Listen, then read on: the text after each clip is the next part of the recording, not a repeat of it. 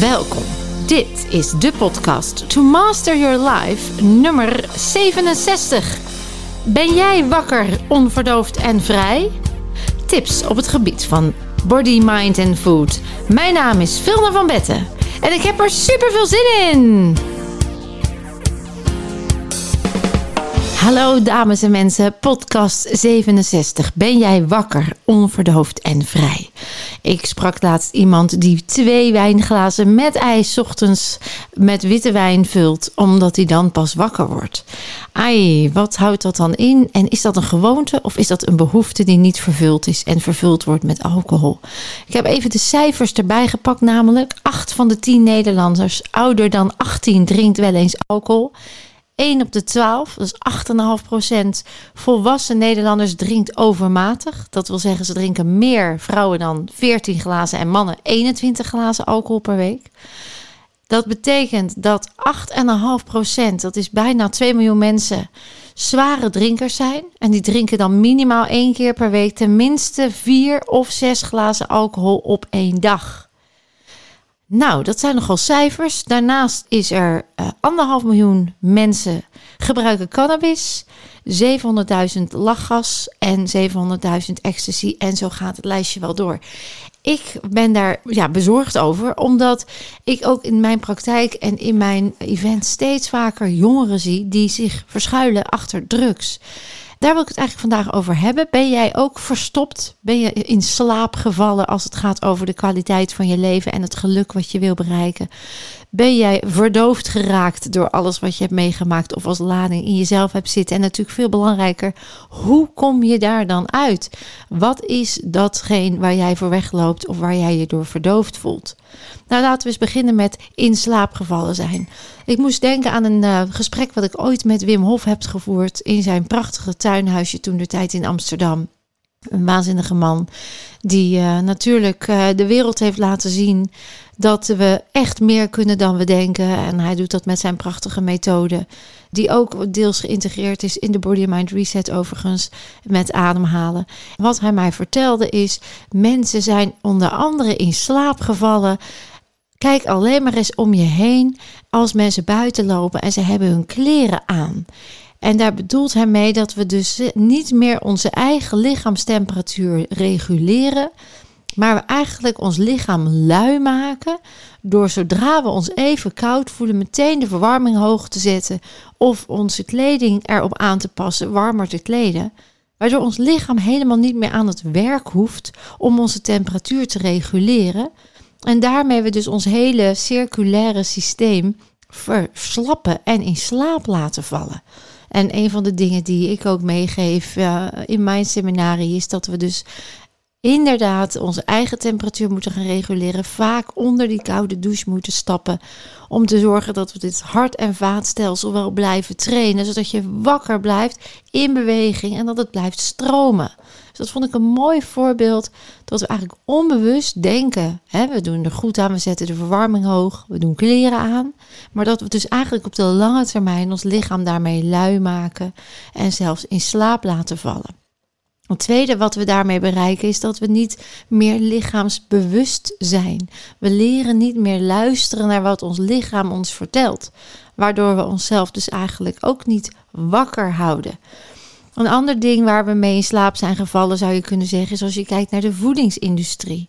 Als je ziet, hè, met Richard de Let een mooi gesprek gevoerd, die zich verbaasde dat er in de geneeskunde geen uh, voeding, uh, voedingsleer is omdat voeding ons lichaam wel degelijk positief kan beïnvloeden en negatief.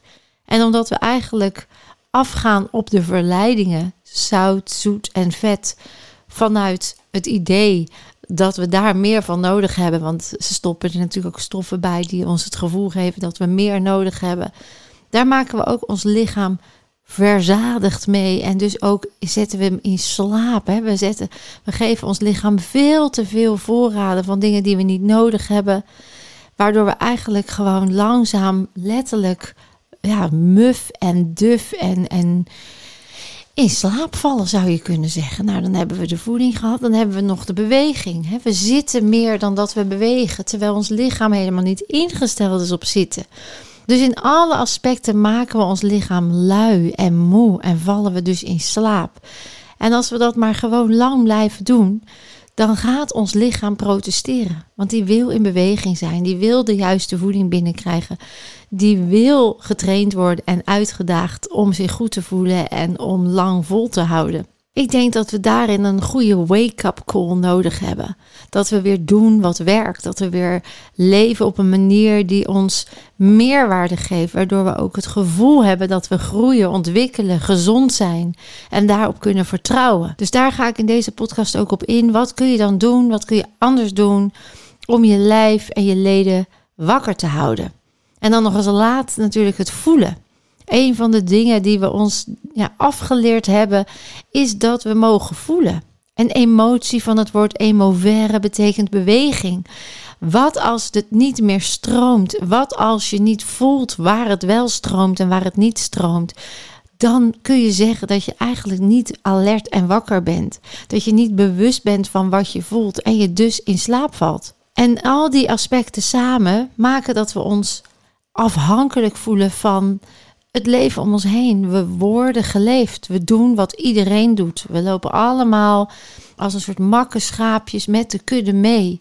Want ja, we denken dat het goed voor ons is. Want dat is de input die we krijgen.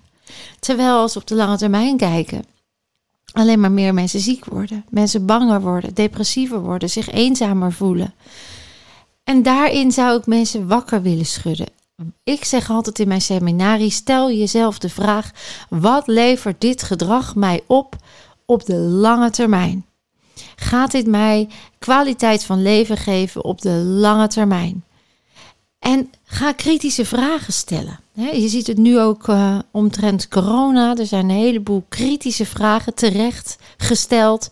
Waarin er ook wordt gekeken naar: is die beslissing die genomen is door de overheid vanuit het RIVM, is dat wel de manier waarin we de volksgezondheid bewaken? Of zijn we nu op een andere manier de volksgezondheid aan het beslechten? Hè? Door mensen die zich eenzaam voelen, die nu op de wachtlijsten staan voor operaties.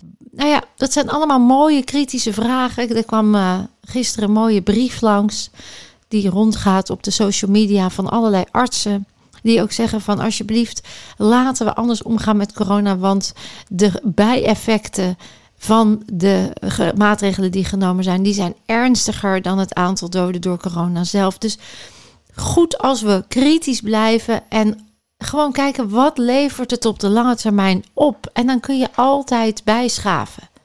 Dus dat over wakker blijven, daar gaan we straks nog even verder op in. Als ik net even die cijfers opnoem en ik zie dat dus ook steeds meer terug in de praktijk, dan zie ik dat de mensen die niet bewust en wakker zijn, wel op zoek zijn, op zoek naar rust, op zoek naar balans, op zoek naar een manier om niet te voelen, om niet de pijn die er mogelijk ligt, of de angst of de onzekerheden aan te gaan. Want we hebben immers niet geleerd hoe we daarmee om moeten gaan. Ja, en dan zie ik dat mensen in een beschermingsmechanisme schieten, in een verleiding stappen van verdovende middelen. Als ik het nou maar verdoof, het woord zegt het al, het verdooft je, dan is het er niet. Dan kan ik ontspannen. Dan hoef ik er even niets mee. Dan kan ik even schuilen. Dus in plaats van die, die troost en die comfort en die zekerheid te halen uit je diepste kern, zie je dat er veel mensen vluchten in verdovende middelen. Steeds meer jongeren doen dit. Eén op de vijf jongeren wordt op dit moment begeleid. En dat zijn cijfers waar ik van schrik en waarvan ik weet dat het anders kan. Als wij nou eens anders omgaan met onze emoties, als we eens wat zelfbewuster worden opgevoed, als we eens wat lichaamsbewuster worden opgevoed, dan gaan we toch niet erin stoppen wat letterlijk gif is. En ik heb daar wel een mooi voorbeeld van, want ik heb zelf natuurlijk puberende kinderen.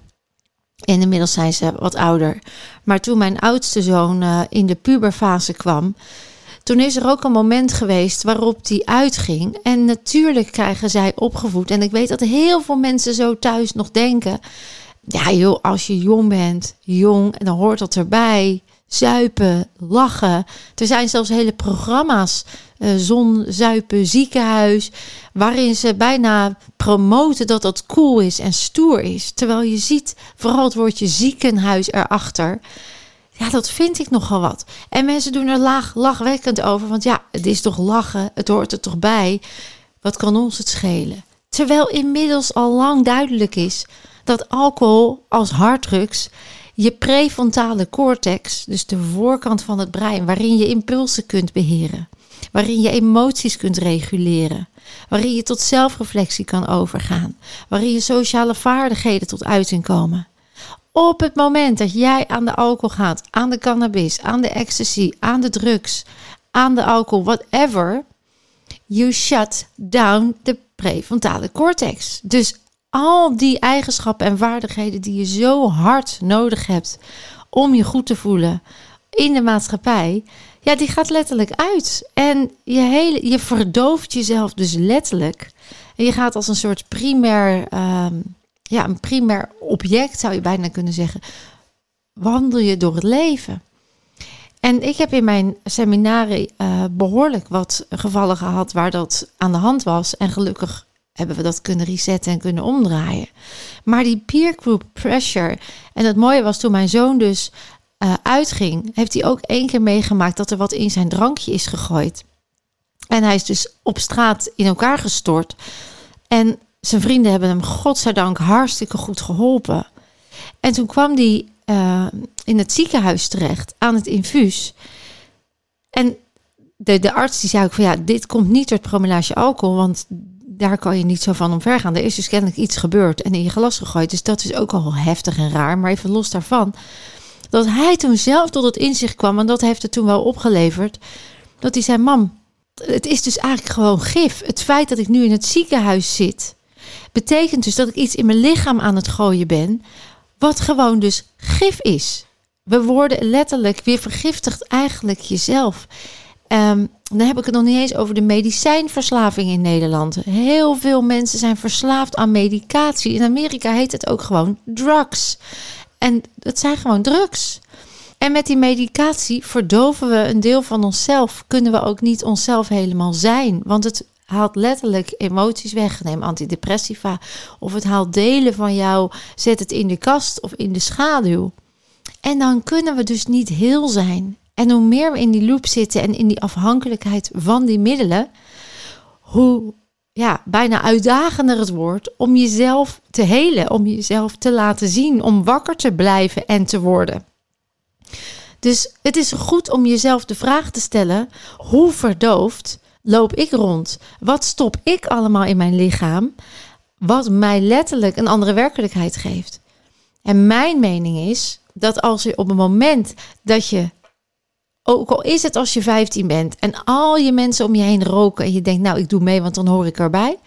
Dat alleen die mensen dat doen, die gevoelig zijn voor de meningen van buitenaf. Wat in de tijd van tussen de 12 en de 20 heel logisch is, want de wereld om ons heen vergroot. Je peer group pressure neemt toe. En je hebt een soort ontluikende identiteit. Je laat los wat je van je ouders hebt meegekregen, omdat je ontdekt dat er meer waarheden zijn. Dat conflict, daar zit je in. Wie ben ik nou eigenlijk? Hoe wil ik mezelf dan neerzetten? Welke normen en waarden neem ik mee van mijn ouders? Welke normen en waarden neem ik mee van mijn vrienden? Wat voelt wel, wat voelt niet? Als dat veilig is, dan durf je op jezelf te vertrouwen. En dan ontluik jij de identiteit waar jij je zo bij voelt en goed bij voelt. Maar als jij in een onzekere situatie verleidingen krijgt van buitenaf en gevoelig bent voor de peergroep en thuis niet meekrijgt dat je voor jezelf mag opkomen, dat je voor jezelf kunt kiezen en hoe je dat kunt doen, en ook op school krijgen we dat niet mee, dan geloof ik dat jij dieper dus liggend een behoefte hebt en dat je daarom die behoefte vervuld hoopt te zien door een sigaret of door een blootje of door een pilletje op een feestje of door alcohol. Hoeveel jongeren zeggen niet ja, en ouderen ook, volwassenen. Als ik eenmaal een glaasje op heb, dan durf ik los te gaan. Dan kan ik mezelf zijn. Oftewel, er zit dus een behoefte achter het nemen van alcohol, die je kennelijk gekoppeld hebt aan een glas alcohol. En als je dat neemt, dan pas kun je jezelf zijn. Nou, en die voorwaardelijkheid, dat is een conflict, dat maakt je afhankelijk. En dat zorgt ervoor dat jij dus nooit echt naar binnen kan. En dan ben je eigenlijk verdoofd. En als je jezelf verdooft, dan durf ik te beweren dat je niet echt leeft. Dat je niet de potentie uit jezelf haalt. Dat je niet voor de kwaliteit van leven gaat die ook in jou zit en waar je ook recht op hebt. Dus stel jezelf eens de vraag: ja, wat maakt eigenlijk dat ik dit wijntje neem? En als je antwoord is gewoon gezellig, dan wil ik dat je nog een vraag achteraan stelt. Wat maakt dat het wijntje gezelliger is dan als ik niet het wijntje drink? Want natuurlijk mag je het koppelen aan gezellig. De vraag die er veel belangrijker bij is, is: is het op de lange termijn ook goed voor mij? Draagt dit ook bij aan de kwaliteit van mijn leven? Wat vertelt het mij dat ik daar behoefte aan heb? En dat zijn zelfreflecterende, zelfkritische vragen die altijd gaan naar je hogere doel en naar je langere termijn. En als we dat ontkennen, wegstoppen en denken: ja, nou ja, voor mij niet hoor, het is gewoon gezellig, ik hou ervan, maak het uit, kan geen kwaad. Dat is prima. Ik veroordeel ook niks. Ik geef je eigenlijk alleen maar mee. Word je even bewust of dat zo is, of dat sprookje waar is wat je zelf vertelt. En of dat op de lange termijn ook voor jou zo werkt. Want het heeft een effect op je brein en op je lichaam. Het is gif wat je erin stopt. En als je merkt dat je op een gegeven moment zelfs niet meer zonder kan, dus zonder je medicatie of zonder dat blootje lekker uitgaan of zonder een glaasje wijn op een verjaardag kan zijn, ja, dan kun je jezelf oprecht in de spiegel aankijken en jezelf afvragen: grappig. Ik heb dus een soort Pavlov, een soort conditionering, dat ik nu van mezelf vind dat ik dat nodig heb om het gezellig te hebben. Of dat het me uh, makkelijker losmaakt. Nou, en daar zit dan jouw groei. Dan kan je zeggen: Oké, als ik het niet neem, voel ik me dan net zo ontspannen? Kan ik dan net zo naar mijn zin hebben? Kan ik dan net zo blij en vrij zijn? Of merk ik dat ik dan in onzekerheid schiet? Of ben ik dan niet meer in mijn knollentuin? Voel ik me dan niet meer goed met mezelf? Ja, en als dat zo is, dan als je wil groeien en kwaliteit van leven wil uh, bewerkstelligen en niet meer bij die percentages wil horen wat ik net noem, dan heb je daar gewoon een hele leuke uitdaging. Dus eigenlijk stel ik een kritische vraag die ik vraag om aan jezelf te stellen. Is datgene wat ik tot me neem echt omdat ik dat gezellig vind en nodig heb? Of doe ik het uit gewoonte en wat vertelt het mij? Wat is de behoefte erachter? En dat geldt natuurlijk ook voor fastfood, voor de voeding die je tot je neemt. is het echt de suikerbehoefte? Want suiker geeft ook troost geeft je ook ehm, het gevoel dat je ja, gezien wordt en gehoord wordt. Je voelt je even lekker. Dus misschien is dat de behoefte er wel achter. We noemen het niet voor niets emotie eten. Nou, er is ook emotie drinken. Er is ook emotie blowen. Emotie pilletjes, emotie medicatie. Uiteindelijk is alles natuurlijk emotie en beweging. Dus als we daar veel meer naar luisteren, dan zullen we heel veel minder kunnen met de farmaceutische middelen die er zijn en de drugs die uh, ook illegaal zijn natuurlijk. En het feit dat ze illegaal zijn, zegt ook wel dat het dus niet goed is voor je lichaam, maar wel heel verleidelijk en een verslavend effect hebben. En dan val je dus in slaap. Dan ben je niet meer dicht bij je kern. En dan leef je niet het leven waarin jij eigenlijk tot je recht komt. He, dus ben je wakker, ben je verslaafd of niet onverslaafd en, en ja, ben je vrij. En met vrij bedoel ik dan, wat stop je weg? Hè? Waar, welke behoeften laat je dus niet zijn? Uh, waardoor jij ook je niet vrij kunt voelen. Dus als je merkt dat je in bepaalde situaties nu nog heel onzeker voelt, of dat je niet vooruit komt, of dat je merkt dat je neerslachtige gevoelens krijgt, of um, depressieve buien, of in een burn-out raakt, dan ben je ergens in een situatie geweest waarin jij je belemmerd hebt gevoeld, waarin je niet tot je recht kwam, waarin je niet jezelf kon zijn. Ja, en dan blokkeert dat. En als die blokkade er zit, dan voel jij je niet vrij in wie je bent en wie je mag zijn. Dan voel je dat je altijd moet voldoen, dat je perfect moet zijn, dat je uh, nooit goed genoeg bent. En dan zit dat je in de weg. En dan zijn natuurlijk weer de meest makkelijke oplossing is buiten jezelf. Hè? Dus een pilletje of uh, verdovend middeltje erin. Nou, dan hoeven we er niet aan. Het mooie is, of het mooie, het bijzondere is, dat we vaak in het nu dat soort gedrag laten zien, maar dat de oorzaak eigenlijk heel lang geleden is ontstaan. En dat het daarom vaak gezien wordt als een gezellige gewoonte. Terwijl er echt op dit moment problematisch veel verslaafden zijn. Mensen die echt ja, afhankelijk zijn geworden van medicatie, van alcohol enzovoort. En los van de tips die ik nu ga geven vandaag in deze podcast, wil ik je ook echt op je hart drukken. Onderga dan ook gewoon reset. Ga de oorzaak wegnemen van die ja, verslaving die je hebt opgebouwd, van die behoefte aan middelen die niet goed voor je zijn. Ga daarmee aan de slag. En dat kan middels een one session om eens te kijken waar de kern ligt. Maar wil je echt van je verslaving af? Ja, dan zou ik zeggen, bespreek eerst dan even met die Live Master een mooi traject. Want we helpen zoveel mensen op dit moment van verslavingen af. En daar kun jij gewoon bij zijn. En dat traject is leuk, het is laagdrempelig. Tuurlijk is het intensief. Tuurlijk kom je jezelf tegen. Daar ligt ook je groei. Alleen je wordt begeleid. En niet zoals ik veel zie, dat mensen in een kringetje gaan zitten en dan zeggen: Nou, ik ben uh, Pietje Puk en ik ben verslaafd. Alsof je tegen jezelf zegt dat het dus zo is en dat het altijd zo zal blijven. Dat is voor mijn gevoel juist wat niet werkt. Daarmee slijt je het sterker in. Daarmee veranker je dus dat je verslaafd bent en er niet vanaf kan komen. Dat je moet aanvaarden dat je ziek bent. Nee, je hebt een behoefte en je hebt geen manier gevonden om dat te vervullen, dus je bent gevlucht. En op het moment dat jij die behoefte vervult, is die verslaving niet meer nodig. Hoef je ook niet ziek te zijn de rest van je leven, zoals ze dat dan zeggen in die groepjes. En hoef je ook niet in een therapiegroepje te vertellen dat je verslaafd bent en dat dat zo zal blijven. Het gaat erom dat jij met jezelf durft te gaan naar zo'n punt. En daar heb je gewoon dan begeleiding voor. Nou, wat kan je al doen om jezelf vrij, wakker en lekker onverdoofd uh, te voelen? En dat is uh, eigenlijk iedere dag een koude douche. Dus nou, dat mag je langzaam opbouwen. Dus je kunt gewoon uh, lekker s ochtends een warme douche nemen of s avonds, of s middags, wanneer je gaat. En je eindigt met langzaam naar koud toe. En dan blijf je, dat bouw je op. Dat kan je doen net 10 seconden, hè, naar 20, naar een minuut. Als je daar van tevoren diep bij in- en uitademt, dan zul je merken dat de pijnprikkel uh, loskomt. Dus dan is die minder heftig. Dus een paar keer intens in en uit. Op dit tempo, in deze diepe ademhaling, zo'n 20, 30 keer. Ja, en je gaat dan die koude douche in. Dan zul je echt merken dat je een soort tintelingen krijgt. En een sensatie die zelfs aangenaam kan voelen. En dan zet je eigenlijk, dan zorg je dat er zuurstof komt op plekken waar het al heel lang niet meer is geweest.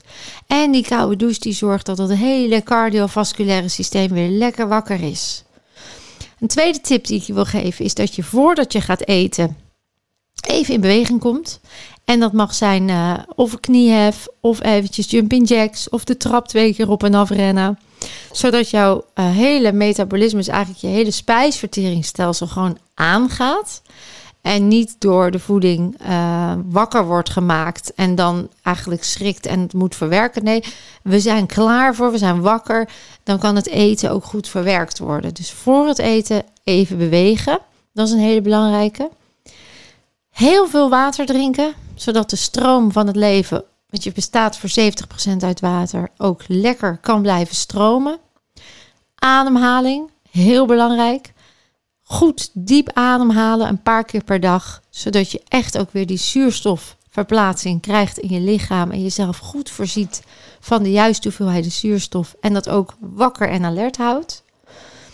Uiteraard beweging. Hè? Lekker bewegen, zodat je ook daar de stroom van het leven en het wakker blijven in gang houdt. Dat, houdt je ook, dat maakt je eigen feelgood ook aan, waardoor de behoefte aan, aan zout en vet en zoet en verdovende middelen minder wordt. Omdat je letterlijk in je lichaam komt, je lichaam aanzet en je weer gaat contact krijgen met je lichaam. En dat bewegen, dat kan op allerlei manieren. Dus dat kan je doen in jouw tempo, op jouw manier, op jouw moment. Als je maar beweegt. Een paar keer per dag mag dat zijn minimaal of één keer heel intensief. Als je maar beweegt. Welke voeding houdt je nou wakker? Hè? Want ook voeding zorgt dat je lichaam wakker blijft of in slaap valt. Nou, als je natuurlijk veel, ik vergelijk het altijd, neem het altijd heel letterlijk. Als je veel geharde vetten neemt, dan gaat je lichaam letterlijk dicht. Dus alles gaat dicht en op slot. En dat vermoeit en dat maakt dik en dat maakt uh, ja, loom. Terwijl als je de goede vetten neemt, de omega-3 en de avocado's en de walnoten en de oliën en allerlei zachte, onverzadigde vetten, dan gaat het lichaam kunnen stromen. Dan gaat er weer uh, ja, beweging blijven in je lichaam. Dus als je uh, neemt, dan verhard jij ook en stop je jezelf letterlijk vol en dicht. En dat is vermoeiend en zwaar. Zoals jij licht voedsel neemt, licht verteerbaar voedsel, zacht voedsel, goede vetten, dus de oliën, de omega-3, de, allemaal dat soort zaken. Dan, ja, dan wordt je lichaam soepel en, en, en, uh, en zacht en dan beweegt het en dan blijf je wakker en licht. Het anders allemaal donker en zwaar. En als we dan hebben over koolhydraten, hè, neem dan dus de langzame koolhydraten.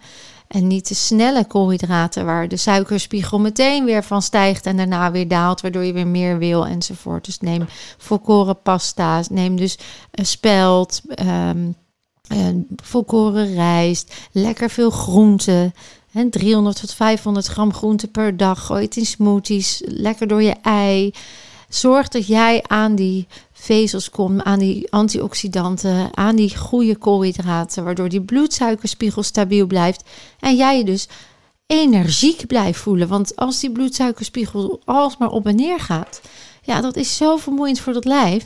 Hup, krijgt weer een boost. Hup, zakt weer in. Hup, krijgt weer een boost. Nou, die organen raken compleet uitgeput. Ja, dan ben je moe. Dan val je in slaap in je lichaam. Dus ook voeding heeft een waanzinnig effect op of jij wakker blijft of niet. Ja, en als laatste tip wil ik je meegeven om bijvoorbeeld zo'n uh, affirmaties te doen. Hè? Dus affirmaties waarbij jij ook echt zelfbewust bent, dat je jezelf opdracht geeft, waarin je positief naar jezelf praat, waarin je jezelf empowert, dus de energie hoog houdt om wakker te blijven. Springen en schudden, dat is nog wel een leuke toevoeging die, uh, ja, die helpt ook. Dus als je lekker gaat schudden, we doen dat in de seminars ook altijd, en dan lekker op een, uh, op een uh, percussiemuziekje of zo, of een lekkere beat. En je gaat uh, lekker schudden en doen met het lijf, dan gooi je eigenlijk ook alle energie los. Dan komt die beweging op gang.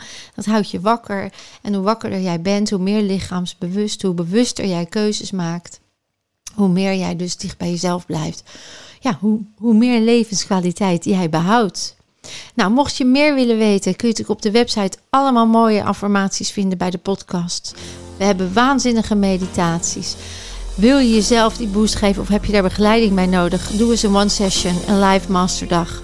Kom eens een weekend of een week. Je bent van harte welkom. Blijf wakker en zorg goed voor jezelf. Want ik weet het en jij weet het ook. Jij kunt meer dan je denkt.